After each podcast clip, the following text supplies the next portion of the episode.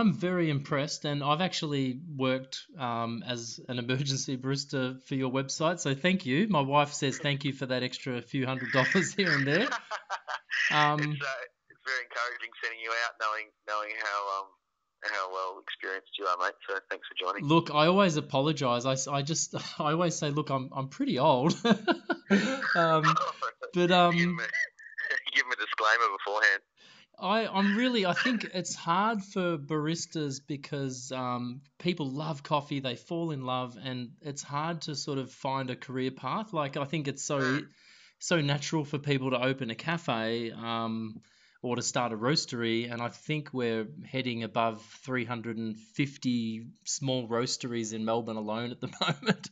Wow. Um, so I think I think like what you're doing is um, really necessary, and it, it really obviously fills a need in the market. Um, I was just saying to you on the phone earlier that um, Five Senses, you know, I mentioned to Andy Easthope from Five Senses years ago, and you know they they got asked every day, can you please help send a barista to one of one of their customers, and um, until you really brought an eloquent and organized, easy to use system. Um, it's there really was no help for the cafe owner, and it's a very stressful situation to be in. Did you want to tell us about like the need that you're meeting and how this maybe sure. some of the success stories?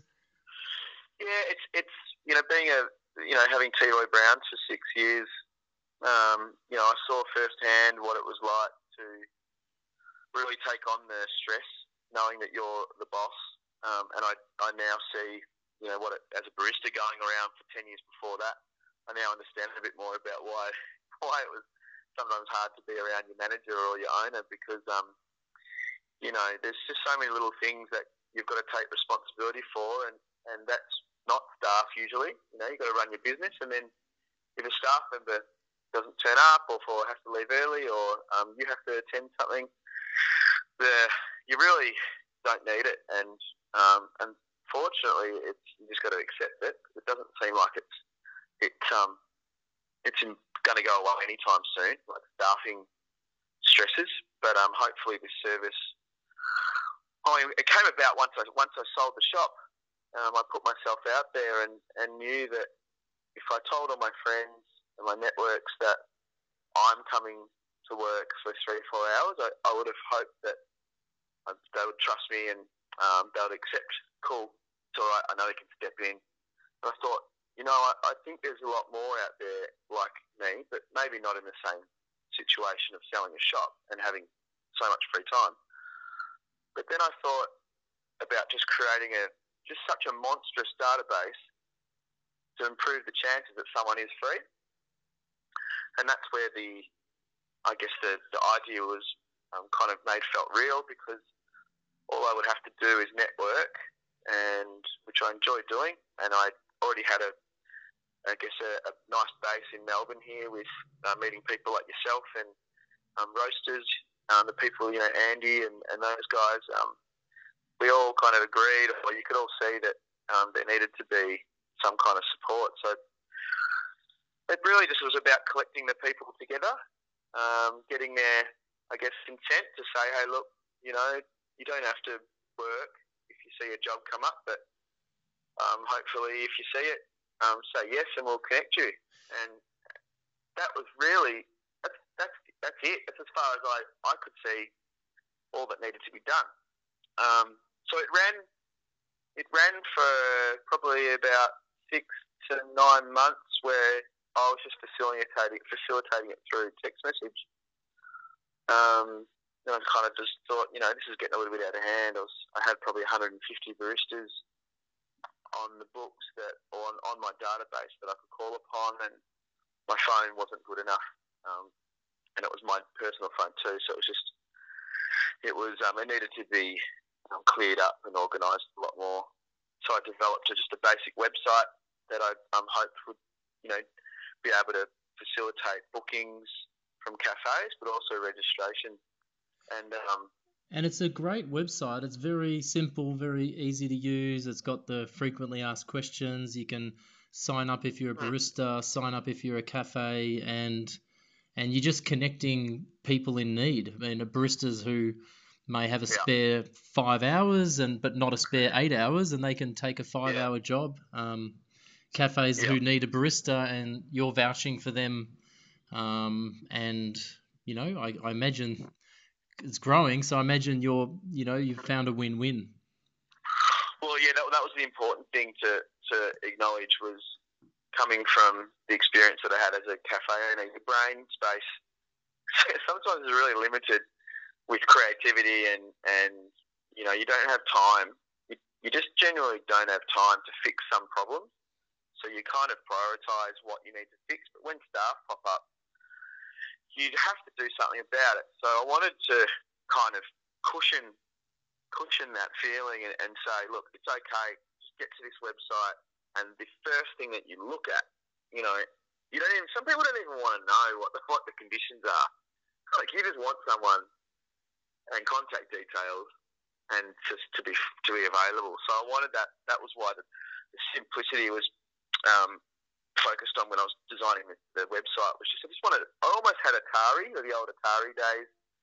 You know, click right, click left. You know, yeah. player one, player two. It's, it's sad that you can't even get that anymore, but um, that was the whole point of the simplicity of it. That when you landed on that page, you had only your your one option, especially as a cafe owner, was really slapping your face, and that's why it's um, why it's designed like that. So I'm glad you, you noticed that because it is great, and I think being a small business owner is really hard work. Whether you're a an electrician or a hairdresser or a cafe owner, it's a trap to get so involved in your business that you can't really take a step back and work on the business. You're always working in the business, and you know that's why I always recommend the E Myth. It's a, a book about taking off that hat of the technician and putting on the manager hat for a while. Um, I was going to ask you, do you think uh, need a barista or backup barista is is unique to Melbourne because it's coffee crazy, or is this something that you're going to take to you know hundred cities? yeah, well, um, yeah, it's it's well, it's not just baristas; it's just the hospitality sector. if you want to kind of branch out, push the circle a bit more further than baristas, definitely hospitality. Uh, there's always um, you just don't. You're not a corporate organisation generally. You don't have. You know, you're not like a Core or um, you know Origin or Power Shop or any of these big big orgs that you know you've got 80 staff or 150 staff, and then you've got Sydney branches, and you've got you know people are just in their one location, so they don't have. I don't think there'll ever be a point where people just have excess staff lingering around on their books. It's one of the I guess the responsibilities for cash flow is, you know, where can you tighten up? And it's staff, one of the hardest ones to manage to a T because you have people falling in and out. So I think the, the demand's going to always be there. I think the stock items, the barista, and the problems, the cafe owners um, problem where they've got to find staff. So I don't think those three things will, in my opinion, in my in our lifetime, Joan, but I, I don't think they're going to go away, and that's right across the, the I guess, the careers or employment sector. And do you think that um, there's, you know, I'm sure you've thought of the term the uh, sharing economy. You can, you know, pick up a Flexicar or a car next door or mm-hmm. you know Uber. Like, do you think that there's a bigger trend that that you're solving a problem? It's almost like crowdsourcing baristas, crowdsourcing chefs. Maybe if you can organize this really well, I wonder whether cafes can even maybe it becomes so real time that cafes can put on staff and put off staff in a very casual way to to meet yes. to meet demand. You know. Yeah, exactly. So, so yeah, I, I think you could inevitably do that if if you start becoming reliable and the um, I guess the availability and the consistency of baristas coming up. But I mean, right now we're still in a stage where um, people, consumers aren't trusting these new concepts. We trusted Uber, but I'm sure at the start when it tried out overseas and it wasn't trusted and it just took lots and lots of users and a good support system and a good price point. It, it didn't bang straight away. Um, and I think that's the same with this kind of uh, contract Uber style staffing thing. We're still dealing with very delicate owners and, and stressed out owners, and they've got a lot of money on the line and their life and their pride and their um, branding, and so it's going to take some time. But you know, other companies, as long as they're um, you know need a barista, there's there's us, there's Sup App, um, there's a few around that are. Um, I think we're all going for the same goal, which is just supporting the hospitality industry properly. Yeah. It just, I, I believe, I can see no one's going. I can, hopefully, anyway. That's my my point. But I, I'm not about the greedy side of it turning into this big genius that's going to take over the world. Um, if it happened organically, great. But um, it's certainly what drives me and gets me up every morning and and and you know takes calls at five thirty in the morning and um, getting interrupted on holidays and you know all that kind of stuff. It's so great helping someone and and helping the industry that I'm I've that's given to me, I guess. Um, starting to sound like a sport team, no, you know, just giving back to my club. But you're definitely like you're definitely the man to do it. I mean, you're the guy who got Schwarzenegger to take a photo drinking a latte, Arnold Schwarzenegger on your Instagram, and you're you know your Instagram was real, and you know there's so many fake yeah. Instagram accounts. And when when I say fake, like yeah you know, it was you, your customers, your products, you know, the highs and the lows were there. And that's what people are now starting to figure out sort of five years into Instagram that, you know, yep. you need real businesses on Instagram, real personality. So I think there is a, an element of genius there. And I think you're, um, you're going to build something great. Unfortunately, I, I've only got a few more minutes because I have to go pick up my kids from school. yeah, did no, you want to? Did you want? We should definitely do a part two. But did you want to promote like yourself or your website or anything else that um, that's going on in Melbourne Coffee or how how people are you needing more baristas at the moment or more cafes at the moment or? Yeah, you know, we're, we're developing. I mean, when I say we, it's me, and um, I'm developing as fast as I can, but also as um, like you said, as real as I can, and I don't want to I don't want to miss anything or, or lose that personal service. So I'm still on my phone, and it's still um know I get emails direct to my thing and uh, direct to my inbox, but uh, the site still the service is, is there for the cafe owners. So I guess cafe owners is the people that I want to reach out to.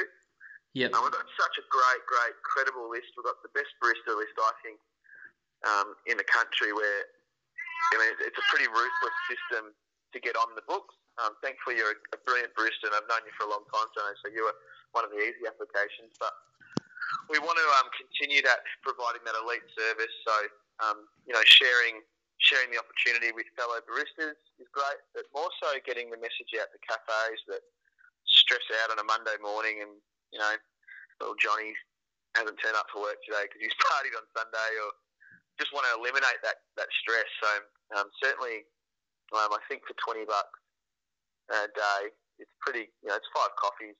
Um, do you want support or not for five coffees worth? It's kind of, you know, you'd probably pump them out in about three minutes, John, the way you used to work. So. it is pretty. So, it is pretty amazing. Um, you know, just uh, you know, walking into a cafe that's doing you know four or five hundred coffees there's a different coffee yeah. a different grinder a different machine different brew ratios different milk different coconut milk almond milk, matcha lattes, turmeric lattes. Like you've got to be ready to produce perfect coffees with no uh, previous experience in that cafe. So, um, you know, not every cafe is that complicated, but um, but I think you match the cafe to the barista because you've got a, a, quite a comprehensive list of skills. So um, you can yeah yeah yeah you exactly. can match the barista who has experience with a Synesso, with a cafe that has a Synesso, for example. And it's kind of cool. Um, you know, not a lot of cafe owners have mentioned it, but they probably don't realise that it's exciting meeting someone like yourself who's worked in so many different environments. A lot of cafe owners don't get an opportunity to go see other cafes and their systems and really understand it. It's almost like you're bringing in a, a certain skill set that you know maybe you never knew how to make a hot chocolate other than the way you do. And so you get a barista coming in that's, you know, work, doesn't work at your shop, that's worked at 10 or 15 places through Backup Barista, and they've just got a different understanding of making something. So you learn different ways. So it's really cool. And cafe and baristas are learning from the cafes too. So you know, as long as there's kind of open minds and you you um you kind of sync soon enough in a shift, um, you still find a nice little common ground, and, and hopefully there's something to learn from each other. So. Um, yeah, thank, yeah, I hope you enjoy going out there, mate. It's, it's, I yeah. do. I love it, and it's perfect for me because I don't run a cafe, and I have regular customers, but often in batch brew, which is what I do. Um, often I'm delivering batch brew at seven in the morning, six in the morning, and I can I can actually pick up a nine a.m. shift um, and keep the, keep the wife happy because I'm not at home watching Netflix instead. Um, yeah, sure, sure, sure, sure. Um, thank you so much for your time. I have we have a lot more we probably can talk about, and I definitely I have a lot of questions for you. Um, even I, I noticed T. Roy Brown. Um, I, I don't think there's anything in there anymore. It just it just shows how no. how hard it is, you know, to um to, to do things well, and there's a lot of change coming. So I think you're definitely part of the new guard of, of what's coming. Uh, cheers, brother. Thanks for the support, mate. Okay, I'm gonna cut. Yeah, I'm gonna end the interview, and um, I'll give you a call back. No worries. Thanks, Troy. Thanks.